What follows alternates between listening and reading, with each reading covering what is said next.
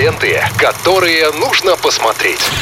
Киногуд на Радиохит. Ой, под такую музычку еще... Виталий, прекратите. Прекратите вот эти ваши вот эти инсинуации. Раскалывайтесь сразу вот просто в момент. Стоит что-то показать вам сразу. А вот. что ты меня сразу с панталык сбиваешь? Я хотела сказать какую-то речь, уже даже не помню какую, э, а ты тут начинаешь мне Давайте клоунаду. Сразу проясним, да, я строил рожицы, я ничего не показывал. Ладно, пусть это будет так. А, что сегодня ты нам расскажешь? Пятничка, где там классика кино и прочее, прочее. Что будем смотреть сегодня? Или вообще предлагаю, на самом деле, не слушать Виталия на этой неделе ничего не смотреть. Жаркая погода, она будет недолго, поэтому лучше выходить на улицу. Я согласен абсолютно. А можно с собой ноутбук взять? Да. На природу. Почему нет? ноутбук и, и при случае, если вдруг такая возможность, что-нибудь посмотреть. Но вообще, э, сегодня 16 сентября, эту пятницу, да, как правильно Лена сказала, мы по пятницам говорим о классике. И, ну, я думаю, что будет правильным вспомнить э, картину «Игла» 1988 года. Почему? Потому что премьера этого фильма как раз и состоялась 16 сентября. То есть сегодня, в общем-то, годовщина у картины mm-hmm. Рашида Нугманова, в которую главную роль э, сыграл Виктор Цой, лидер группы «Кино». Ух ты. А, картина стала лидером советского проката 89 года. Виктор Цой, по версии журнала «Советский экран», был признан лучшим актером этого же года. Да. А, обрела эта картина статус культовый сейчас во многом благодаря как раз-таки участию Виктора Цоя, который сыграл, сыграл там в главную роль. Ну, я так могу сказать, что это единственная такая сценарная, цельная, полнометражная работа художественного фильма, в которой как раз музыкант снимался. То есть у него были э, до этого э, опыты съемки в кино, и в частности у Сергея Соловьева Васи. Но он там был э, только в эпизоде в одном. С Нугмановым он тоже работал на картине Вы про какой-то фильм с тобой говорили тоже, я не да, помню. это была, ну, такая полудокументальная все-таки картина. А вот здесь это был такой вот полноценный художественный фильм. Планировалось и продолжение, но, увы, к сожалению, Виктор Цой погиб в 90-м году.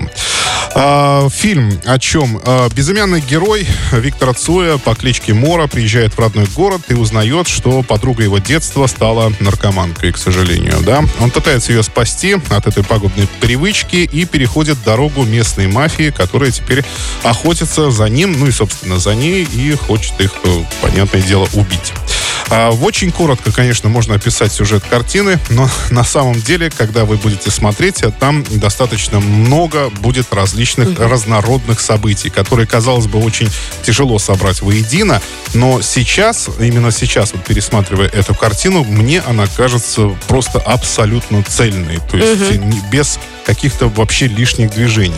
Это очень экзотическое, а, полутональное и почти метафизическое путешествие героя и его подруги а, в перестроечный уже мир разрушенных идеалов прошлого, потому что это 88-89 год, перестройка в самом разгаре, и, э, ну, так скажем, на экраны стало уже пачками выходить фильмы, где, в общем-то, все не причесано, не приглядно, и говорится, ну, о язвах общества того mm-hmm. времени. Да. О реальной жизни. Но, да, но этот фильм сохранил огонь романтизма, э, потому что герой Мора, ну, то есть Виктор Цой, он, э, э, ну, так в ореоле такой романтичности, он такой одиночка, носит все черное, как рыцарь, да, приезжает, пытается спасти свою даму, э, вступает в бой с какими-то темными силами, ну, то есть это все так угу. достаточно э, романтично.